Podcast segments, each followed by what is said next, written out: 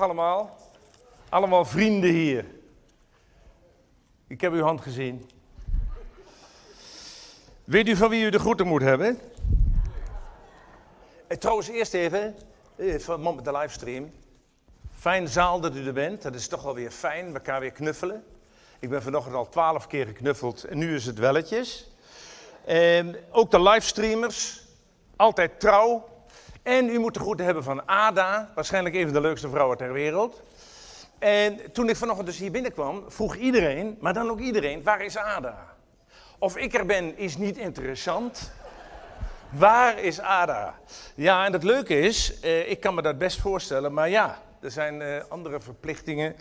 En lieve mensen, ik vind het geweldig om hier te zijn. En op dit minuscule papiertje heb ik genoteerd waar wij ah, in de zangdienst aan gedacht hebben. Want lang voordat ik hierheen reed, dat is toch wel twee uur en een half uur, want ik hou me netjes in de snelheid. En dacht ik, Heer, wat u in mijn hart hebt gelegd, is dat wel het woord wat u deze morgen op de Venster 30 wil laten horen? Toen kwamen de liederen. Ja, oh ja, ja. Wat zongen wij namelijk? U bent dat al lang vergeten, ik schrijf het op. We hebben gezongen, uw majesteit is onaantastbaar. Dat zijn van die zinnetjes, daar moet je mee uitkijken, want dat zou je aan gewend kunnen raken. Maar daar zing je nogal wat.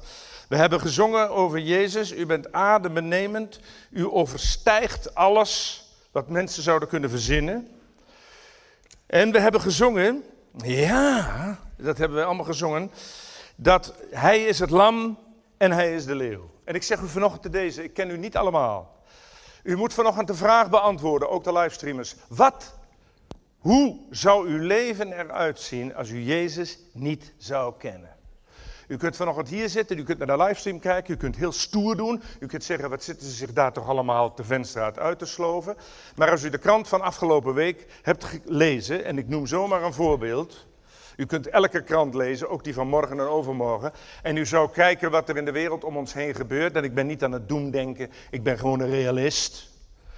Dan zou u zich wel eens kunnen afvragen, wat zou, hoe zou het mijn leven eruit zien?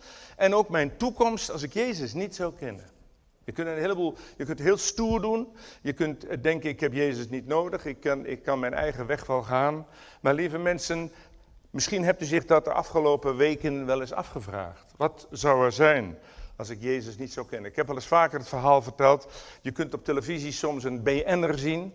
En dan gaat het toevallig over religie. En die BN'er haalt alles uit de kast om te laten merken: ik heb met God en met Jezus niks. De kijker zou eens kunnen denken dat ik iets met God en met Jezus heb. Lieve mensen, wat zielig. Wat is voor zo iemand die Jezus wegduwt, die God wegduwt. Wat is nog het perspectief in deze wereld? En nogmaals, ik ben niet aan het doemdenken. Misschien is het in uw straat allemaal erg gezellig of in uw gezin. Fantastisch. Maar Nederland, de wereld is, de wereld is groter dan alleen ons piepkleine landje. En lieve mensen, daarom ben ik blij met dat lied. En toen, toen zei de Heer, doe mij jongen. Dat zegt de Heer altijd tegen mij, doe mij jongen. Dat wie is als hij? De leeuw maar ook het lam. Wees u heel eerbiedig, want het gaat vanochtend om Jezus. Hij is de leeuw. Dat wil zeggen, dat heeft te maken met zijn koningschap. Leeuw is ook de koning der dieren. Er komt een tijd dat de Heer Jezus over deze aardbol de leeuw zal zijn. Dan kan Poetin en Xi Jinping en Biden, die kunnen met hun Lego gaan spelen of met hun Playmobil. Want dan zal Jezus de leeuw zijn. Maar lieve mensen, hij was 2000 jaar geleden ook het lam. En als wij straks in de hemel zullen zijn, dan zullen wij de Heer Jezus niet, niet zien als een leeuw, maar we zullen Hem zien als het geslachte lam. Wij zullen nooit vergeten dat zijn geweldige positie, want hij is adembenemend, dat die tot stand is gekomen op grond van zijn lijden en sterven op het kruis van Golgotha. En lieve mensen, deze morgen wil ik met u spreken over de Heer Jezus, die zowel de leeuw is als het lam. En we hebben net gezongen, Hem die zit op de troon en het lam. En lieve mensen, het vervelende met al die liederen is, die zijn zo bekend, dat op een gegeven moment dringt dat niet meer tot je door. Maar dit is heel bijzonder. En daarom ons thema voor deze morgen, dat is reeds lang bekend, Dat is, komt het ooit nog goed met deze wereld? Dat is geen doemdenken. Dat is ook niet de taal van de oude man, want u weet, ik ben zeer oud. Maar dat is de taal van de realiteit. En zelfs de grootste atheïst vraagt zich af, vandaag de dag, en hij kijkt om zich heen, in al die 196 landen, komt het ooit nog goed met deze wereld? En je moet wel een gigantische positivo zijn, of een struisvogel, om te denken van nee, maar dat komt allemaal wel in orde. Dat is al die eeuwen wel gebleken. En daarom, lieve mensen, vanochtend hier op de Ventstraat 30 op 27 juni 2021, wat er staat in Hebreeën 12. Laat ons oog alleen gericht zijn op Jezus, de leidsman. Amen. Want in deze wereld is paniek. Ik, ik, ik, ik wil, doe het niet om flauw te doen, maar per dag plegen in Nederland bijna 10 mensen zelfmoord. Per dag. En ik heb het niet over de pogingen. Dat doe, terwijl Nederland een schatrijk land is, waar je van alles uh, meerdere hebt. Maar de mensen, hun hart is leeg. Zij zien geen toekomst meer. Ze worden bang van wat ze in de krant lezen. En wees u nou ook maar eerlijk. De Heer Jezus heeft 2000 jaar geleden gezegd in Lucas 21: De mensen zullen flauw vallen van angst voor de dingen die over de wereld komen. En dan moet u niet alleen denken aan een Eindhoven en nogmaals aan uw straat of aan uw familie of, of aan ons kleine piepkleine landje waar we het nog niet eens met elkaar kunnen vinden, waar we liggen te rollenbollen door de Tweede Kamer. Maar dan moet u denken aan deze wereld, aan deze aardbol. Per week sterven 10.000 kinderen door oorlog. 420 miljoen kinderen, dat is één op de vijf worden wakker met kanonschoten en gaan naar bed met kanonschoten in een half huis. En ze denken dat het bij het leven hoort. In die wereld leven wij. En lieve mensen, de Heer Jezus zegt er komt een tijd dat de mensen zullen flauwvallen van angst die over, oh, die over deze wereld komt. Hoe komt dat? Hoe komt het dat deze wereld in paniek is? Dat komt omdat er een dag is geweest waarop de mensen tegen God zeiden: We hoeven u niet meer. Al in het derde hoofdstuk van de Bijbel zeiden mensen tegen God: God, luister eens even, u bent aardig en leuk, dit en dat, maar wij snijden de banden met u door. Definitief. En het gevolg daarvan staat in 1 Johannes 5. De hele wereld ligt in het boze. En dan moet je niet gaan zeggen, eh, eh, wat is dat voor een flauwekul of negativisme. Dat is de realiteit. En als u dat negatief vindt en alleen maar negatief, moet u na afloop vooral even naar mij toe komen. En dan moet u mij eens even gaan vertellen of in Johannes 5, vers 19 niet de waarheid is. En hoe komt dat? Hoe komt het dat er in deze wereld zoveel narigheid en verdriet is? En u noemt het maar op, dat komt, deze wereld staat onder een verkeerd commando. Daar staat in Job 9, de aarde is in de macht van de goddelozen. Hoe u het ook went of keert, en ook al hebt u daar 12, 13 verhalen tegenover. Job 9, vers 24. De aarde is in de macht van de goddelozen. Over deze aarde reageert, regeert een boze, goddeloze koning. En voordat de Heer Jezus het leeuw zal worden, voordat hij, voordat hij op de troon zal gaan zitten, regeert hier op aarde de Satan. Denk er goed aan. De Heer Jezus is drie keer koning. Hij is de koning van uw hart, als het goed is. We hebben zo'n lied dat zegt, o Heer, regeer in mij.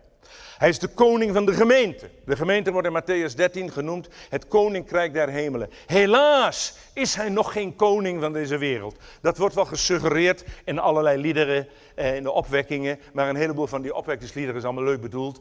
En die zijn vaak fout vertaald. Die kloppen niet. Want de Heer Jezus is nog geen koning van deze wereld. Want dan was er geen corona. Dan was er niet in 119 landen oorlog. U moet er een beetje secuur in zijn. Maar dat gaat wel gebeuren. Amen. Op een dag zit hij op de troon van deze wereld. Daar ga ik u alles van vertellen.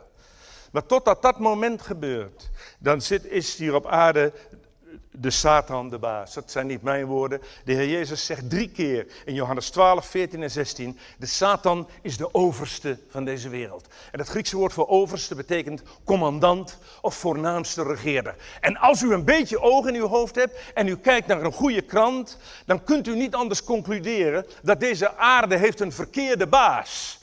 Deze aarde heeft een baas die het met de mensen niet goed voor heeft. En daarom zeg ik u, als u Jezus niet zou kennen, wat is dan nog je perspectief? En lieve mensen, over deze wereld regeert een verkeerde koning. Toen de Heer Jezus hier op aarde liep, zeide Satan tegen Jezus in Matthäus 4, als u zich voor mij buigt, geef ik u alle koninkrijken van deze wereld. Die zijn dus van hem. Doe daar maar niet romantisch over. Daar staat in Job 15, angst, nood en benauwdheid beangstigen de mens. Zij overweldigen hem als een koning. Job 18, Vanuit zijn tent, waar hij zich veilig voelde, wordt de mens weggevoerd naar de koning der verschrikkingen. En lieve mensen, voordat ik u ga vertellen hoe geweldig het allemaal wordt, moet u eerst zien hoe beroerd het is. En nogmaals, als u vindt dat ik dat te negatief voorstel, moet u toch vooral even naar mij toe komen. En dan moet u met de Bijbel in de hand zeggen, nou het valt allemaal nog wel verschrikkelijk mee. Ja, in uw hart, als u de Heer Jezus kent. In de gemeente, als u de Heer Jezus kent. Top! Maar lieve mensen, er staat in Spreuken 19, de boosheid van de koning is als het grommen van een leeuw. Er staat in 1 Petrus 5, Satan gaat rond als een brullende leeuw, zoekende wie hij zal verslinden. Dan zult u zeggen, wat negatief allemaal. Ja, weet u wat het is? Tegenwoordig moet de boodschap moet altijd positief zijn. Rommel maar dan, God is liefde, God is genade. U hebt twaalf vrouwen en u doet in drugs. Geen punt, God vindt u top. Als u voor elke spreker die dat zegt een euro krijgt, kocht je heel Eindhoven. En uh, hoe u ook bent, wie u ook bent, wat u ook bent, welke geaardheid u ook hebt, hoe u ook in elkaar zit, wat u ook doet, God vindt u top. Moet u mij eens uit de Bijbel proberen aan te tonen. Er staat in 1 Johannes 5, de wereld ligt in het boze. En er is maar één manier waarop mensen God kunnen behagen, is door Jezus Christus. En lieve mensen, in deze wereld is paniek.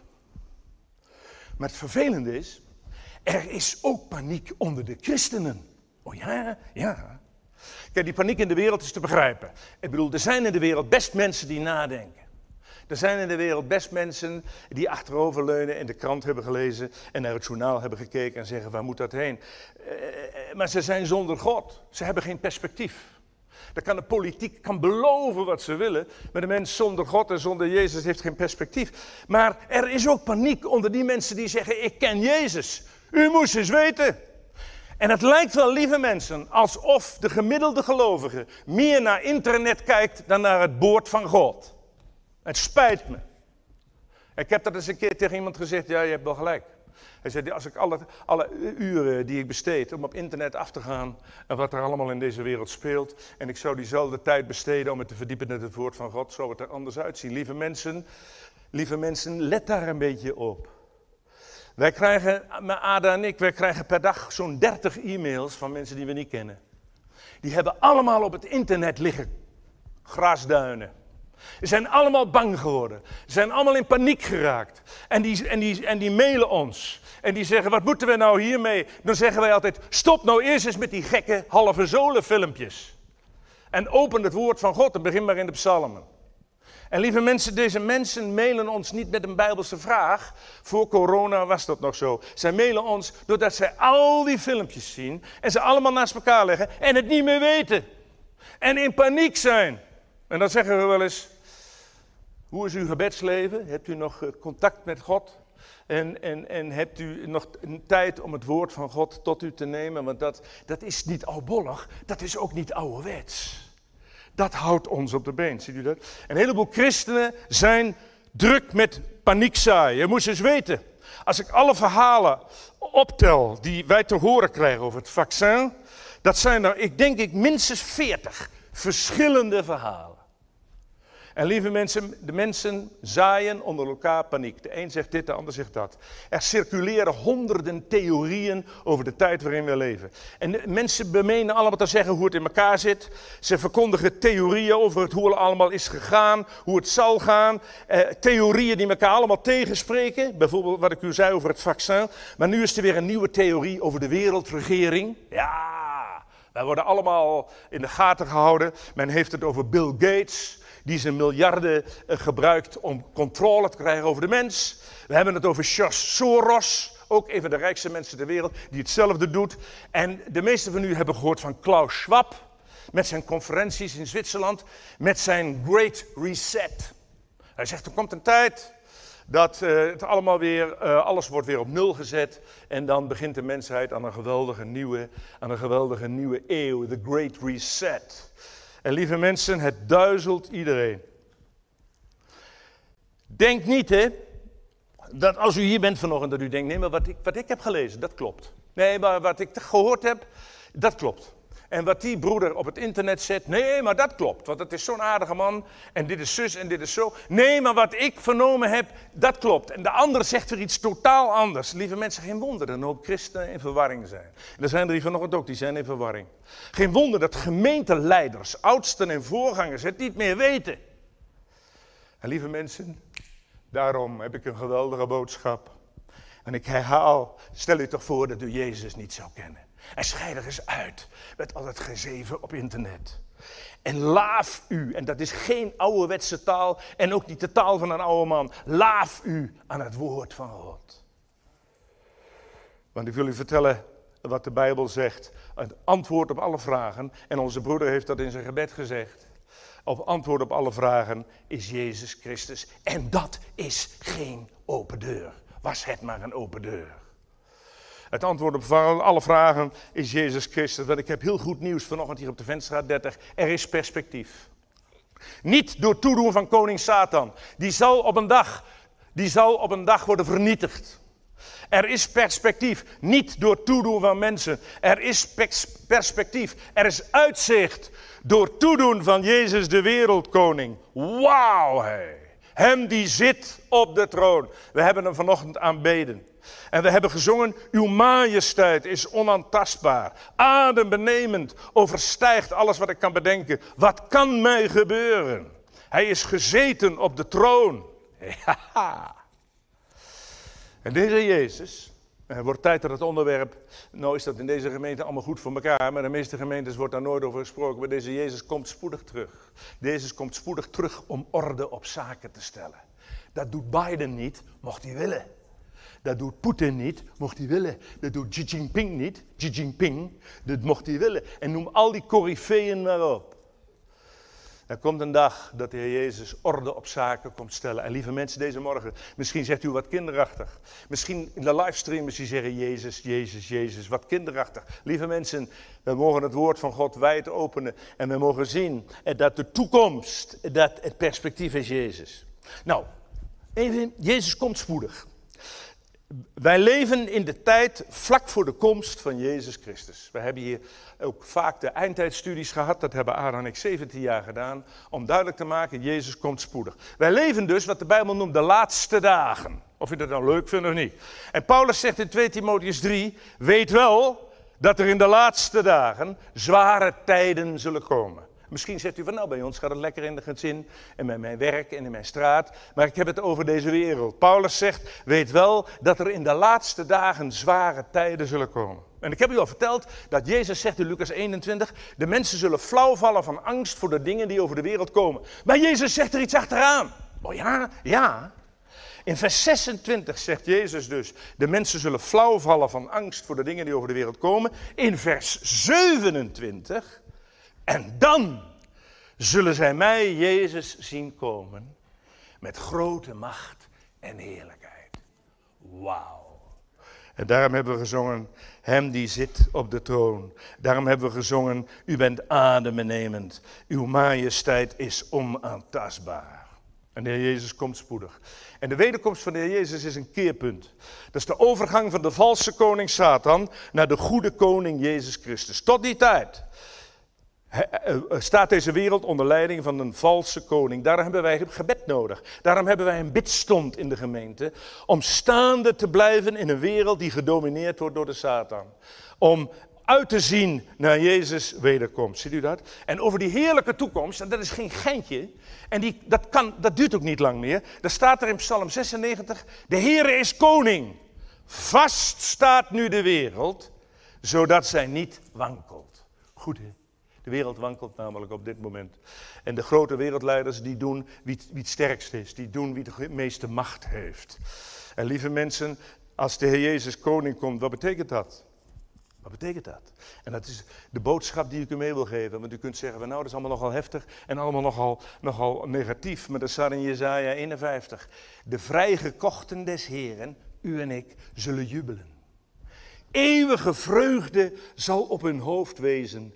Blijdschap en vreugde zullen zij verwerven. Wauw. Wat? Stel u voor dat u Jezus niet zou kennen. En wees nou maar eerlijk, en dat is geen open deur. Overweeg dat eens voor uzelf en ook de livestreamers. Stel je voor dat u Jezus niet zou kennen. En, en u zou eerlijk tegenover uzelf zijn. En, dan zou u moeten zeggen, ja, waar moet dat heen? Daarom zijn er ook mensen die leven korte termijn. Die denken aan vandaag, die denken aan morgen, hoogstens aan de volgende maand. Maar ze durven eigenlijk niet aan volgend jaar te denken. Maar ons perspectief, Jezaja 51, eeuwige vreugde zal op ons hoofd wezen. Ziet u dat? En dan zullen wij zingen, adembenemend, overstijgt, u overstijgt alles. Wat betekent dat als, als, als de Heer Jezus komt? Stel je voor dat de Heer Jezus komt. Stel je voor, morgen om drie uur. Om drie uur, jammer Jimmy, dan kun je niet trouwen. Dat is jammer natuurlijk. Hè? Dan moet je in de hemel trouwen. Dat is ook leuk, ook. Maar stel je voor dat de Heer Jezus komt morgen om drie uur. Dan gaan we naar het vaderhuis. Ja.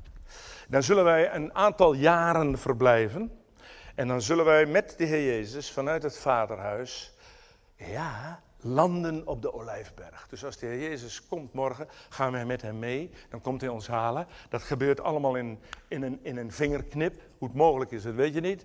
Maar dan neemt de Heer Jezus ons op, dan zijn we in het vaderhuis. En zullen wij met hem vanuit het vaderhuis landen op de Olijfberg. Oh ja, dus als u nog nooit in Israël bent geweest en u wilt graag een keer, maar u hebt geen geld of geen tijd, als u de Heer Jezus kent, zult u eens met hem landen op de Olijfberg. Wauw! En dan zal de Heer Jezus fysiek gaan zitten op de troon van David. Ja, toen hij geboren werd, zei de engel al, deze zal groot zijn en God zal hem de troon van zijn vader David geven. Daar, staat ergens in Jeruzalem de troon van David. Niemand weet waar die staat. Netanyahu weet het niet. En die nieuwe premier Bennett, nieuwe premier Bennett, weet het ook niet. Google weet het niet. De satellieten weten het niet. Maar ergens in Jeruzalem staat de troon van David. Die is leeg. En als de Heer Jezus met ons zal landen op de Olijfberg, zal hij fysiek gaan zitten. Zo is het echt, we kunnen dat overal lezen. Op de troon van David. En dan zal hij koning zijn. Dan zal werkelijkheid worden wat de Heer Jezus zegt in Matthäus 28. Mij is gegeven alle macht in hemel en op aarde. Wauw. En over dat koningschap van Jezus is de Bijbel vol. Ik heb u al eens vaker verteld, uh, de wederkomst van de Heer Jezus en zijn koningschap is het meest genoemde onderwerp in de Bijbel. De Bijbel heeft 1200 bladzijden en zo'n 400 gaan over de terugkomst van Jezus en over zijn koningschap. Ja, daarom is de Bijbel zo'n mooi boek. Een van die profeten was Zacharia. En die zegt in hoofdstuk 14, moet je luisteren, moet je luisteren. Er komt een dag voor de Here, zijn voeten van de Here zullen staan op de olijfberg die voor Jeruzalem ligt. Dan zal de Here koning worden over de gehele Playmobil en de Lego voor alle wereldleiders staan al klaar. En die kunnen dan lekker gaan vreubelen. Want dan zal de Heer Jezus koning worden over deze hele aarde. En ik herhaal, dat is helaas nog niet zo. Dat wordt wel gesuggereerd en er wordt onnadenkend wordt ons dat voorgeschoteld. Maar dan zou de wereld er heel anders uitzien. Was het maar waar. En geweldig zou het zijn als u vanochtend hier bent en ook de livestreamers dat de Heer Jezus de koning is van uw hart. Dat hij het in uw leven voor het zeggen heeft, dat hij regeert. En geweldig dat wij als gemeente eh, eh, hem als koning mogen dienen. Maar daar komt een tijd hè, dat de Heer Jezus de koning wordt over deze wereld. En dan staat er in Filippi 2 dat alle knie zal zich voor hem moeten buigen. Ook die man of die vrouw die u uitlacht omdat u van Jezus houdt. Hij zal, of hij of zij wil, zijn knieën moeten buigen voor de grote koning. Dat mogen wij al iets al doen. Wij mogen nu al zingen hier op, op deze aarde, mogen we al zingen, hem die op de troon zit en het lam, zij de eer en de lof. Maar er komt een tijd dat de hele wereld dat zal moeten doen. Ja, en wat gaat er dan gebeuren? Let u goed op, hè. Als de Heer Jezus morgen komt, om drie uur, dan gaan we in het vaderhuis, komen na een aantal jaren met hem op de Olijfberg. En het eerste wat gebeurt, dan zal, openbaring 20, dan zal de Satan worden gegrepen. De Satan kan dan gedurende het koningschap van Jezus niks doen. Hij zal worden opgesloten. Openbaring 20, vers 2. Dan is het einde van zijn koningschap over deze aarde. En begint het koningschap over deze aarde van Jezus. Daarom heet Jezus ook Messias. Messias is Hebreeuws, dat komt van Mashiach. En dat betekent gezalfde koning. In het Grieks is dat Christus. Dus Christus en Messias betekent allebei hetzelfde. Betekent allebei gezalfde koning.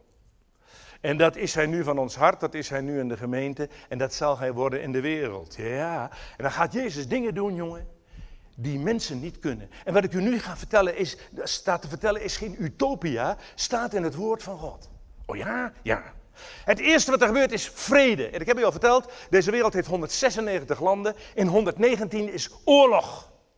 Ik heb u gesproken over de kinderen. Daar staat in Jesaja 9, groot zal Jezus heerschappij zijn en eindeloos de vrede. Dat is nog niet zo. Ook een van de bewijzen dat de Heer Jezus helaas nog geen koning is van deze wereld. Maar dat gaat wel gebeuren. Dan staat in Jesaja 2, let u op, let u op. Dan zullen zij hun zwaarden tot ploegscharen omsmeden en hun speren tot snoeimessen. Geen volk zal tegen een ander volk het zwaard opheffen en ze zullen de oorlog niet meer leren. Wauw! Dat krijgt geen vredesbeweging voor elkaar, dat krijgt geen politicus voor elkaar. En dat kun je ook wel wensen, kun je naar streven, maar dat helpt geen ene verluid. De laatste 250 jaar meer dan, zijn meer dan 8000 vredesverdragen gesloten. En die hebben gemiddeld een half jaar stand gehouden. De mens kan het niet. En als je wel eens op televisie kijkt naar de rijdende rechter, of naar Frank Visser, over die overhangende boom, over, over die schutting die scheef staat. Zelfs buren kunnen in Nederland nog niet in vrede met elkaar leven. En ik sprak laatst een voorganger in het midden van het land, die was politie geweest. Een politie, wijkagent, net als Arnold. Arnold is ook een beetje wijkagent. U moet Arnold ook niet tegenkomen als u wat hebt uitgehaald, want hij is niemals. Maar dan vroeg ik aan, aan die broeder, ik zeg, broeder, waar had u zich nou het meest druk, waar, waar, had u, waar, waar, maakt u zo nou het meest druk over? Hij zei, die burenruzies. Dat was 80% van mijn werk. Lieve mensen, ook de mensen in dit vredige landje kunnen niet met elkaar in vrede leven. En men, is, en men staat voor de rechter uh, voor een schutting waar een gaatje in zit. En maar deze wereld, die staat, daar staan de mensen elkaar naar het leven. Geen volk, als Jezus regeert, geen volk zal tegen een ander volk het zwaard opheffen. En ze zullen de oorlog niet meer leren. Weet u hoe dat komt? Weet je hoe dat komt? Omdat Jezus op het kruis van Golgotha vrede heeft gemaakt. De Heer Jezus heeft op het kruis van Golgotha vrede gemaakt tussen een heilige God en zondige mensen. En die heilige God moest die zondige mensen eigenlijk veroordelen. En daar is de Heer Jezus op het kruis letterlijk tussen gaan hangen. En daar heeft hij, Colossense 1 vers 20, vrede gemaakt door het bloed van zijn kruis. Hij heeft vrede gemaakt tussen een heilige God en zondige mensen. Als je dat kunt, is er vrede op aarde geen enkel punt. En hij is ook de enige die dat kan. En daarom, toen hij geboren werd, werd al voorspeld door deze man, zal er vrede komen op aarde. En het tweede wat onder zijn koningschap zal gebeuren, is gerechtigheid. Dat kennen wij in Nederland ook niet. U kunt wel zeggen, nou Nederland is alles goed voor elkaar. Ik weet niet of u die, die, die toeslagenaffaire en hoe, hoe, hoe diep gaat de beerput nog verder open. Het is om te janken. Als Jezus regeert, Jezaja 11, gerechtigheid zal de gordel van zijn lendenen zijn. In een andere versie, Jezaja 11, men zal geen kwaad doen, geen verderf stichten. Ja. En dan het volgende, dat is als Jezus regeert over deze aardbol, en dat geeft aan dat het ook nog niet in orde is, dat hij dat ook nog niet is, dat is de natuur, daar zijn geen problemen meer. De natuur zal volkomen in balans zijn, dus ook geen klimaatdoelen. U moest eens weten hoeveel miljarden dollars uit worden gegeven om de klimaatdoelen te halen. Weet u dat komt? Omdat deze aarde is verknald. Daar staat in Jesaja 24, de aarde waggelt als een beschonkene. Du moment dat Jezus regeert, en daar ziet u zijn macht, is de natuur volkomen in balans. Daar staat in Jesaja 35, de woestijn en het dorre land zullen zich verblijden. De steppen zal juichen en bloeien als een narcis. Wauw. Jezaja 11. Dan zal de wolf bij het schaap verkeren en de panter zich neerleggen bij het bokje.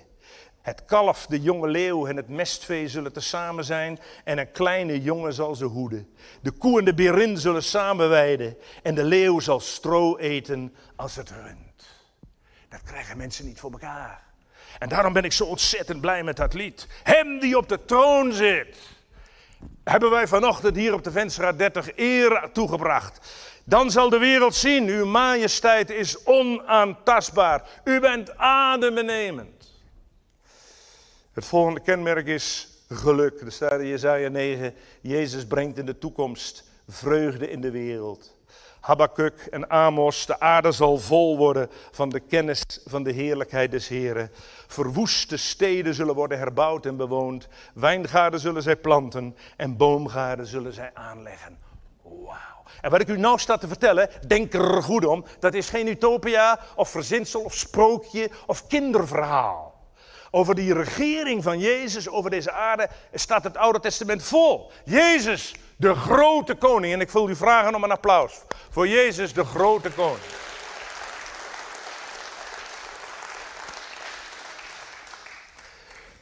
Maar het volgende wat ik u zeggen wil, dat is met grote ontroering.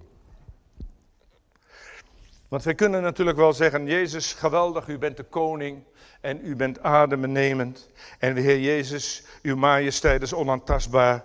En hem die op de troon zit.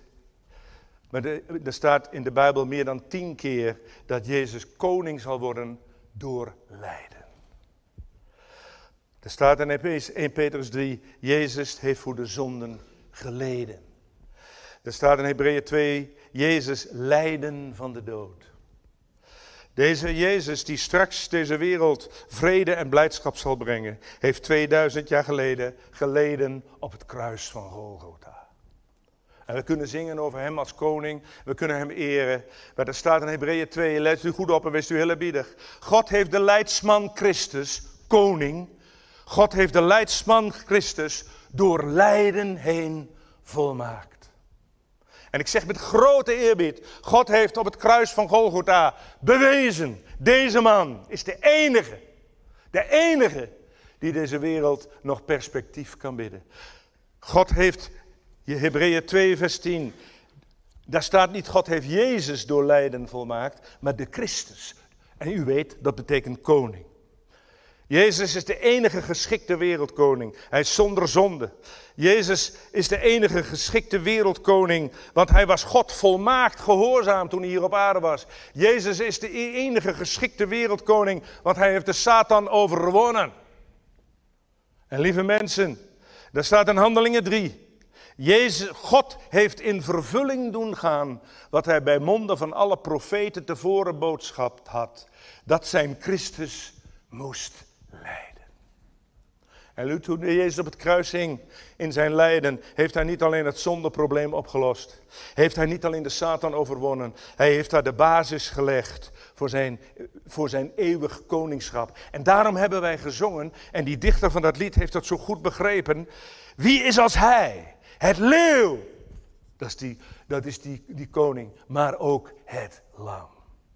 En eigenlijk, eigenlijk is dat de boodschap van deze morgen. De Heer Jezus is voor eeuwig het de leeuw.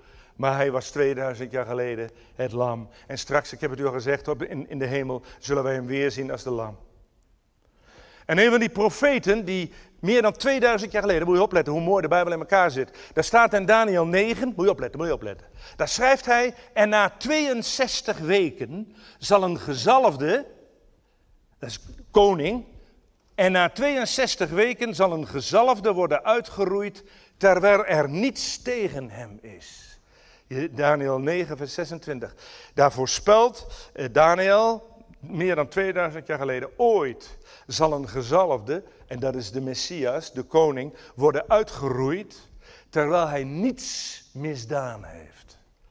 En als je die 62 weken optelt, die 62 jaarweken bij de tijd van Daniel, kom je precies op 33 na Christus het kruis van Golgotha. En daarin Daniel, profeteert Daniel over 62 jaarweken. Dat is een ingewikkelde berekening, die kunt u van mij wel krijgen als u wilt. Dat is precies 33 na Christus. Dat is precies het moment van het kruis. Daar waar de Heer Jezus zou worden uitgeroeid. Daar waar hij zou lijden. Ja, lieve mensen, Daarom hebben wij vanochtend gezongen. En toen, toen maakte de Heer het mij duidelijk. Wij aanbidden niet alleen de leeuw. Oh, het is fantastisch om te spreken over Jezus als de eeuwige koning. Die een geweldig perspectief zal brengen. Maar hij is ook het lam. En als de Heer Jezus dan met die Emmausgangers, weet je wat, die Emmausgangers die lopen daar te wandelen. En dan lopen ze met z'n drieën. En die Emmausgangers hebben niet in de gaten dat Jezus bij ze is. En die Emmausgangers die lopen te zeveren en die zeggen, ja, Jezus wordt koning. Ze snapten er geen fluit van. Uh, en, en, en het is nog een zootje in de wereld. En dan zegt Jezus, moest de Christus, koning, moest de Christus niet lijden en in zijn heerlijkheid ingaan.